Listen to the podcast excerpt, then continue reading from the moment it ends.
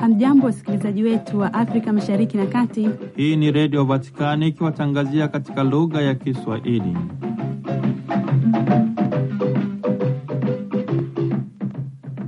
Karibu ndugu msikilizaji wa redio Vatikani popote pale ulipo, wakati huu ninapokutandazia mkeka wa matangazo yetu kwa habari zifuatazo.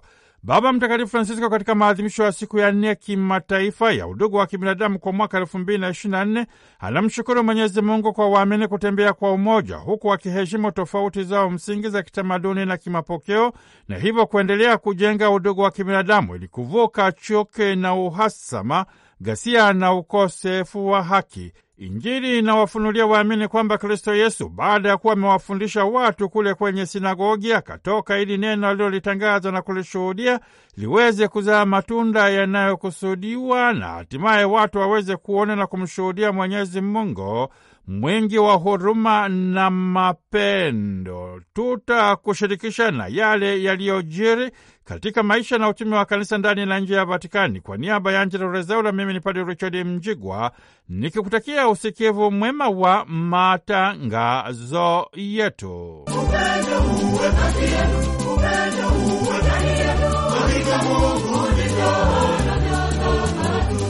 Ndugu msikilizaji wa redio Vatikani, waraka wa kitume wa Baba Mtakatifu Francisco Fratelli Tutti, yaani wote ni ndugu, kuhusu udugu na urafiki wa kijamii ni kitovu cha mamlaka matakatifu ya ufundishaji katika kanisa mintarafu masuala ya kijamii kadiri ya Baba Mtakatifu Francisco. Huu ni muhtasari wa mafundisho, hotuba na mawazo yake tangu alipochaguliwa kuliongoza kanisa Katoliki kunako mwaka elfu mbili na kumi na tatu. Waraka huu wa kijamii unachota mana na utajiri wake mkubwa kutoka katika hati ya udugu wa kibinadamu kwa ajili ya amani na utulivu uliotiwa saini kati ya Baba Mtakatifu Francisco na Dr Hamad Al Tayibu, imamu mkuu wa msikiti wa Al Azari ulioko mjini Kairo nchini Misri tarehe 4 Februari mwaka elfu mbili na kumi na tisa huko Abu Dhabi, Umoja wa Falme za Kiarabu. Ni katika amana na utajiri unaobubujika kutoka katika waraka wa kitume wa Baba Mtakatifu Francisco Fratelli Tutti, yaani wote ni ndogo, kuhusu udugu na urafiki wa kijamii. Baraza Kuu la Umoja wa Mataifa tarehe 21 Desemba mwaka elfu mbili na ishirini likatangaza kwamba tarehe 4 Februari ya kila mwaka itakuwa ni siku ya kimataifa ya udugu wa kibinadamu, na kwa mara ya kwanza siku hii ikaadhimishwa tarehe 4 Februari mwaka elfu mbili na ishirini na moja. Hii ni changamoto kwa waamini wa dini mbalimbali duniani kuungana na kushikamana ili kufanya kazi katika umoja na udugu wa kibinadamu ili hatimaye kujenga na kudumisha misingi ya haki, amani na maridhiano kati ya watu. Hati hii ni nguzo msingi ya haki, amani na upatanisho. Hati inakazia pamoja na mambo mengine kwamba binadamu wote wameumbwa kwa sura na mfano wa Mwenyezi Mungu, wanatakiwa kusimama kidete kulinda, kutunza na kudumisha uhai wa binadamu, mazingira, nyumba ya wote, sanjali na kushikamana na maskini pamoja na wale wote wanaosukumizwa pembezoni mwa vipaumbele vya jamii. Majadiliano ya kidini hayana mbadala, kwani waamini wa dini mbalimbali wanapaswa kushirikiana na kushikamana kwa ajili ya ustawi, maendeleo na mafao ya wengi. Ni katika muktadha huu Baba Mtakatifu Francisco katika maadhimisho ya siku ya nne kimataifa ya udugu wa kibinadamu kwa mwaka elfu mbili na ishirini na nne anamshukuru Mwenyezi Mungu kwa waamini kutembea kwa umoja, huku wakiheshimu tofauti zao msingi za kitamaduni na kimapokeo, na hivyo kuendelea kujenga udugu wa kibinadamu ili kuvuka chuki na uhasama, ghasia na ukosefu wa haki. Udugu wa kibinadamu ni njia ya pamoja ili kukabiliana na alama pamoja na vitendo vya giza vinavyoendelea kumwandama mwanadamu katika ulimwengu mambo leo. Baba Mtakatifu anawashukuru na kuwapongeza wale wote wanaoendelea kujisadaka bila ya kujibakiza ili kuhakikisha kwamba amani inatawala na kwa kutambua kwamba udugu wa kibinadamu unahitajika sana ili kujenga ulimwengu unaosimikwa katika udugu, kwani wote ni viumbe vyake Mungu, wote ni ndogo wamoja. Udugu wa kibinadamu unafumbatwa katika Injili ya upendo unaowawezesha waamini wa dini mbalimbali kuheshimiana, kuthaminiana, kusikilizana na hatimaye kusaidiana bila kinyongo moyoni. Ni matumaini ya Baba Mtakatifu kwamba mchakato huu wa majadiliano ya kidini, kiekumene na kitamaduni utaweza kumwilishwa zaidi na zaidi katika uhalisia wa maisha ya watu wa Mungu. Watu wenye mapenzi mema wanahamasishwa kujenga na kudumisha udugu wa kibinadamu kwa kuondokana na vitendo vinavyosababisha kinzani, mipasuko na watu kujenga tabia ya kujifungia katika uchoyo na ubinafsi wao. Baba Mtakatifu anawachangamotisha waamini wa dini mbalimbali kujielekeza zaidi katika ujenzi wa amani ya kudumu kwa kutambua kwamba wote ni ndugu wa moja licha ya tofauti zao msingi. Hii ni changamoto ya kujenga na kudumisha utamaduni wa ujenzi wa madaraja ya watu kukutanika ili hatimaye familia kubwa ya binadamu iweze kukua na kukomaa katika mchakato wa upatanisho kwa kuwakirimia watu matumaini yanayobubujika kutoka katika huduma ya upendo. Dini mbalimbali duniani zina uwezo wa kujenga utamaduni wa kuwakutanisha watu ili kuimarisha umoja na udugu wa kibinadamu. Hati hii ni kikolezo cha ujenzi wa misingi ya usawa, haki, amani na maridhiano duniani. Waamini wa dini mbalimbali wanapaswa kushikamana ili kulinda na kuendeleza mazingira nyumba ya wote, kudumisha haki msingi za binadamu kwa kutoa majibu mwafaka dhidi ya vita, kinzani na migogoro sehemu mbalimbali za dunia. Waamini na watu wenye mapenzi mema wakishirikiana kwa dhati wanaweza kukomesha vita, rushwa na ufisadi, kumong'onyoka kwa kanuni, maadili na utu wema, kwa kubainisha na kutekeleza sera na mikakati ya uchumi fungamani, pamoja na kuwakirimia watu wa Mungu matumaini katika hija yao ya maisha. Umekuwa msaada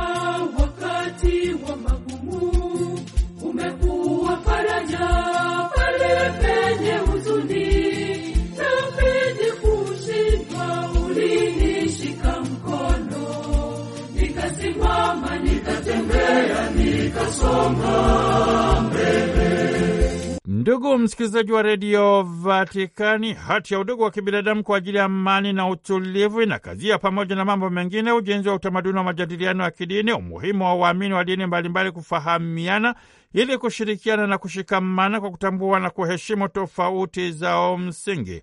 Udugu wa kibinadamu ni sehemu ya utu wa mwanadamu unaowasukuma watu wa mataifa kusumbukiana katika maisha na kusimikwa katika matendo. Lengo ni kuondokana na vizingiti vinavyowatenganisha watu kwa misingi ya udini pamoja na vita vya kidini. Hii ni changamoto ya kushikamana ili kulinda kutetea na kudumisha utu, heshima na haki msingi za binadamu sehemu mbalimbali za dunia.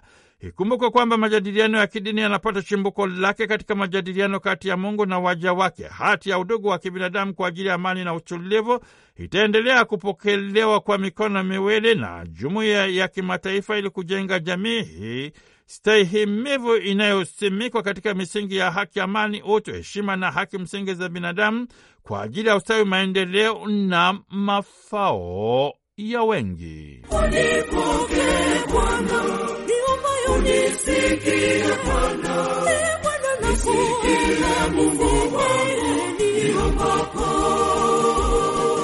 Ndugu msikilizaji wa redio Vatikani, liturujia neno la Mungu, dominika ya tano ya kipindi cha mwaka B wa kanisa, tarehe 4 Februari mwaka elfu mbili na ishirini na nne inamwonyesha Kristo Yesu akidhihirisha uweza wake wa kuponya katika sinagogi. Anamponya pia mkwewe Petro aliyekuwa kitandani hawezi homa, na aliwaponya wengi waliokuwa na maradhi mbalimbali, akatoa pepo wengi, wala hakuwaacha pepo kunena, kwa sababu walimjua. Kristo Yesu akatoka Kapernaumu akaenda akihubiri katika masinagogi yao katika nchi yote ya Galilaya. Hii ni sehemu muhimu sana katika maisha na utume wa Kristo Yesu, kwani inazungumzia juu ya umuhimu wa Mwenyezi Mungu pamoja na kutoa maswali juu ya imani ya kanisa. Hayo yamesemwa na Baba Mtakatifu Francisco Dominika ya tano ya mwaka B wa kanisa wakati wa tafakari yake kwenye sala ya malaika wa Bwana kwenye uwanja wa kanisa kuu la Mtakatifu Petro mjini Vatikani. Kristo Yesu alitoka ili kuwaendea binadamu waliojeruhiwa ili kuwafunulia uso wa Baba wa milele. Pengine katika sakafu ya nyoyo za uamini bado wanayo dhana ya Mungu ambaye yuko mbali sana na waja wake, Mungu ambaye ni mgumu wala hajiangaishi na matatizo yanayomkumba binadamu lakini Injili inawafunulia waamini kwamba Kristo Yesu baada ya kuwa amewafundisha watu kule kwenye sinagogi, anatoka ili neno alilolitangaza na kulishuhudia liweze kuzaa matunda yanayokusudiwa na hatimaye watu waweze kuona na kumshuhudia Mwenyezi Mungu mwingi wa huruma na mapendo, anayejishusha ili kuwaendea waja wake, kuwatembelea katika makazi yao kwani anapenda kuwaganga na kuwaponya na magonjwa pamoja na udhaifu wao kiroho na kimwili. Baada ya shughuli zote hizi, Kristo Yesu aliondoka na kwenda kusali ili kuwabeba wote katika moyo wa Baba wa milele. Sala inamkirimia tena nguvu ya kurejea tena na tena ili kuwahudumia ndugu zake maskini. Baba Mtakatifu anawauliza waamini, je, katika safari yao ya imani wamewahi kugundua kwamba Kristo Yesu ndiye ufunuo wa huruma na upendo wa Mungu Baba au bado wamebaki na mawazo mgando kuhusu Mwenyezi Mungu kwamba yuko mbali na waja wake? Je, imani inawafanya waamini kuwa na wasiwasi au inawaachia faraja na utulivu wa ndani? Je, wanaposali wanahisi imani yao au neno la Mungu linawasukuma kutoka ili kwenda kukutana na wengine, tayari kueneza faraja ya Mungu?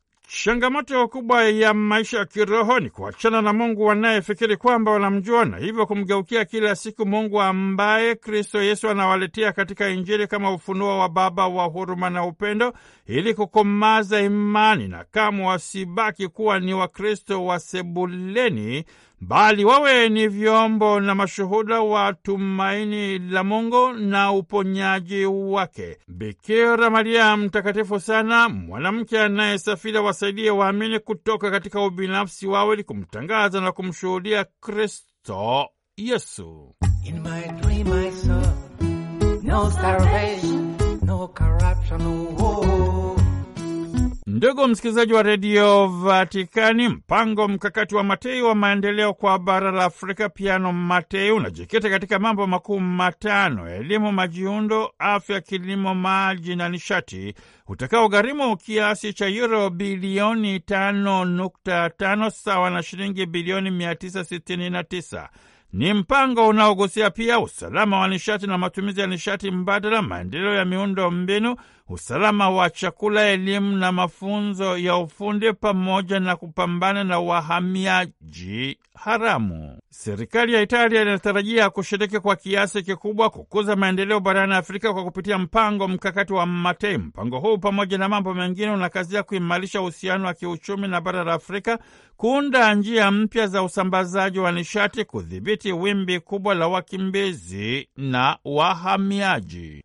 Kwa upande wake mwenyekiti wa kamisheni ya Umoja wa Afrika Musa Faki Mahamati ameiomba serikali ya Itali ya Afrika ipewe muda wa kuchanganua mpango mkakati wa Matei wa maendeleo kwa bara la Afrika kabla ya kuanza utekelezaji wake. Huu ni wakati wa kubadilisha maneno kwenda kwenye vitendo, kwa kuona njia gani zinaweza kutumika kutekeleza mpango huu. Vinginevyo mpango mkakati wa Matei wa maendeleo kwa bara la Afrika utabakia kuwajengea Waafrika matumaini, lakini bila ya kutekelezwa. Jumuiya ya Umoja wa Ulaya imekazia umuhimu wa bara la Afrika kujizatiti zaidi katika mapambano dhidi ya athari za mabadiliko ya tabia nchi, kudhibiti maafa makubwa yanayotokana na uhamiaji haramu. Bara la Afrika linapaswa kujielekeza zaidi katika kulinda na kudumisha haki, amani, usalama, ustawi na maendeleo endelevu. Baba Mtakatifu Francisco Jumamosi tarehe 3 Februari 2024 amekutana na jumuiya ya seminari ya jimbo kuu la Madridi nchini Hispania. Katika hotuba yake aliyowakabidhi, amebainisha jinsi ambavyo wamekuja jijini Roma kwa tukio la furaha ya kumsindikiza askofu mkuu Jose ambaye atakabidhiwa kanisa la Santiago ya Monstrati ambalo linaunganisha kati ya watakatifu wake wenye sifa ya imani ya kitume na upendo kwa Maria ambao ni sifa ya Hispania yote na Padre Jose pia anaambatana na hazina yake ya thamani sana ambayo ni wao wa seminari wake. Maaskofu wengi watakatifu wa Hispania walikabiliwa na ukweli mgumu unaoyakabili makanisa yao, na walifikiri juu ya seminari kama mahali ambapo ndoto yao ya kichungaji ingekita mizizi na kupanuka. Kiukweli, ikiwa tunataka kuwa kanisa mwili wa Kristo, ni rahisi, kwa sababu kama vile Mungu alivyomwambia Musa, inatubidi tu kuweka kielelezo tulichoona mlimani. Katika ujumbe huo pia anasema msemo unakuja akilini kutoka kwa mmoja wa maaskofu hao watakatifu ambaye pengine wanamfahamu.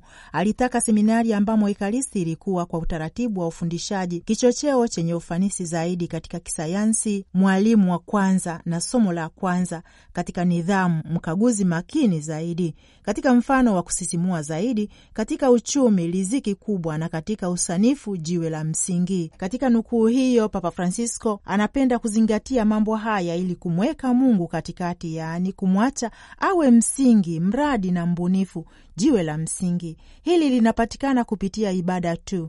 Yesu mtakatifu wetu anatuambia atakuwa mwalimu wetu mvumilivu, mkali, mtamu na thabiti kulingana na kile tunachohitaji katika utambuzi wetu, kwa sababu anatujua bora kuliko sisi wenyewe na anatungojea, hututia moyo na kutuunga mkono katika safari yetu yote. Ni kichocheo chetu kikubwa zaidi, kwa sababu tumejitolea maisha yetu kumfuata. Katika hotuba hiyo aliyowakabidhi, inaonekana kwa Baba Mtakatifu kwamba katika uwanja wa kisayansi Mtakatifu Manuel anachanganya kuwa mwalimu na kuwa jambo Mungu anataka kuwapa watu wake wachungaji kulingana na moyo wake. Hatujifunzi mambo kutoka kwa Yesu, tunamkaribisha, tunamshikamana naye ili tuweze kumpeleka kwa wengine. Na somo kuu ambalo Bwana anatupatia ni ubinadamu, kuwa mwili, dunia, mtu, udongo kwa ajili yetu, kutokana na upendo katika jambo hilo hakuna mfano mwingine isipokuwa yeye mwenyewe. Ya wema na hali nyingine, Yesu atatoa mifano ya mlinganisho wa tini, mbegu na dhoruba, lakini tunaweza tu kujifunza somo kuu la maisha yake kutoka kwa wale ambao ni wapole na wanyenyekevu wa moyo, kwa nidhamu, kujikabili wenyewe kila asubuhi na Ekaristi. Mkaguzi aliye macho zaidi hutufanya tutafakari juu ya ubatili wa mawazo yetu ya kidunia, ya tamaa zetu za kupaa, kuonekana na kusimama nje. Papa ametoa mfano: aliye mkubwa anajifanya kuwa zawadi kamili na mikononi mwangu. Kabla ya kuwasiliana, ananiuliza je, umepatana na ndugu yako? Je, umevaa mavazi yako ya sherehe? Je, uko tayari kuingia kwenye karamu yangu ya milele? Hadi sasa tumeona utambuzi, sayansi na umakini. Hakika ni vipengele muhimu katika seminari yao, lakini havingekuwa na manufaa yoyote bila kujinyima kuiga kielelezo kinachohitaji juhudi. Kufanya kazi ya sanaa kunahitaji msukumo, lakini pia kazi. Yesu akukwepa haya yote. Ni muhimu kuingia jangwani ili azungumze na moyo wetu. Ikiwa hii imejaa mambo ya kidunia, hata kama yanaweza kuitwa ya kidini, Mungu hatapata nafasi, wala hatutamsikia wakati anabisha hodi mlango wetu. Kwa hiyo ukimya, maombi, kufunga, toba, kujinyima ni mambo muhimu ili kutuweka uhuru na yale yanayotufanya kuwa watumwa na kuwa watu wa Mungu kabisa. Na hili si tu ndani, bali pia nje, katika kazi, katika miradi, tukijiachia kwa Yesu. Bwana atakuwa riziki kuu. Tumruhusu apendekeze na kutekeleza, tujiweke tu kwa amri yake kwa unyenyekevu wa roho. Buongiorno, do il benvenuto a tutti voi ragazzi, genitori e docenti del Collegio Rotondi di Gol. Baba Mtakatifu Francisco Jumamosi tarehe tatu Februari elfu mbili na ishirini na nne amekutana na kuwakaribisha watoto, wazazi na waalimu wa chuo cha Rotondi di Gola ambayo ni shule kongwe zaidi ya kikatoliki nchini Italia. Amemshukuru mkuu wa shule hiyo na kwamba wamekutana katika fursa ya kumbukumbu ya miaka mia nne ishirini na tano tangu kuanzishwa kwa shule yao iliyoanzishwa mnamo mwaka 1599 zaidi ya karne nne za historia na inaonekana imebebwa vizuri. Papa amefurahi kuwaona hao, hasa watu ambao kwa nyuso zao changa na changamfu na ndoto, miradi na matamanio wanayobeba moyoni mwao hutoa maana na thamani ya urithi wa zama kama huo.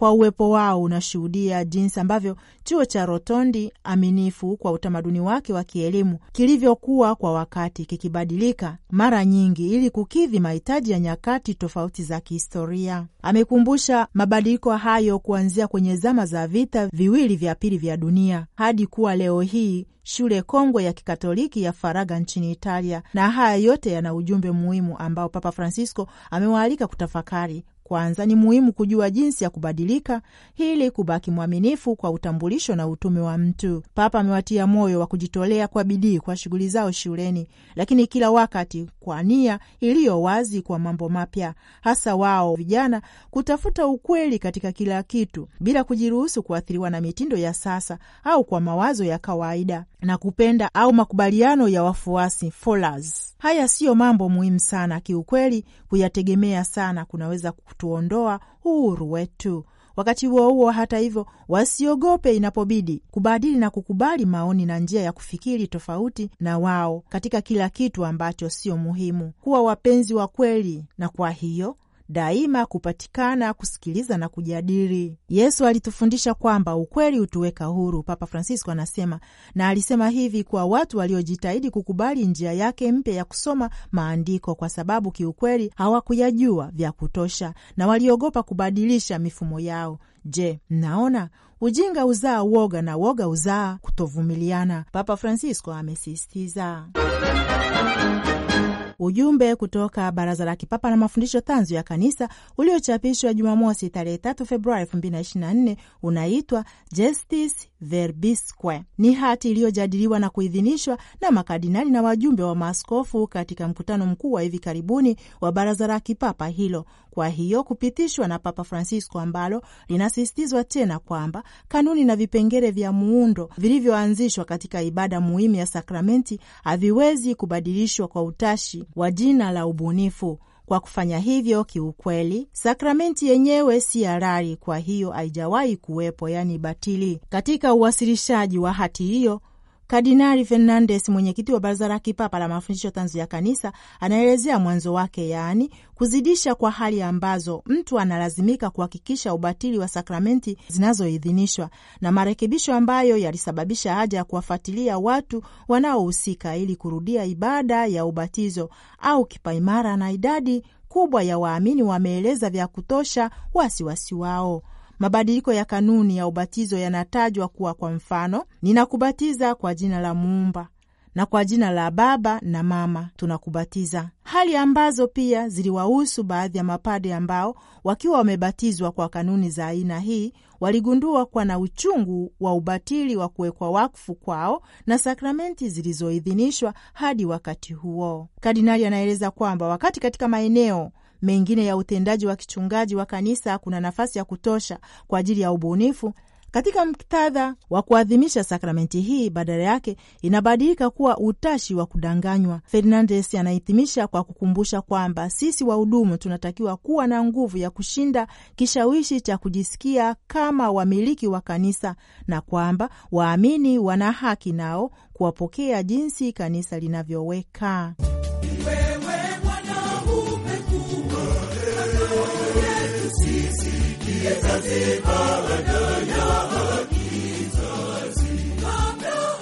waujaliwa milima yote waujaliwa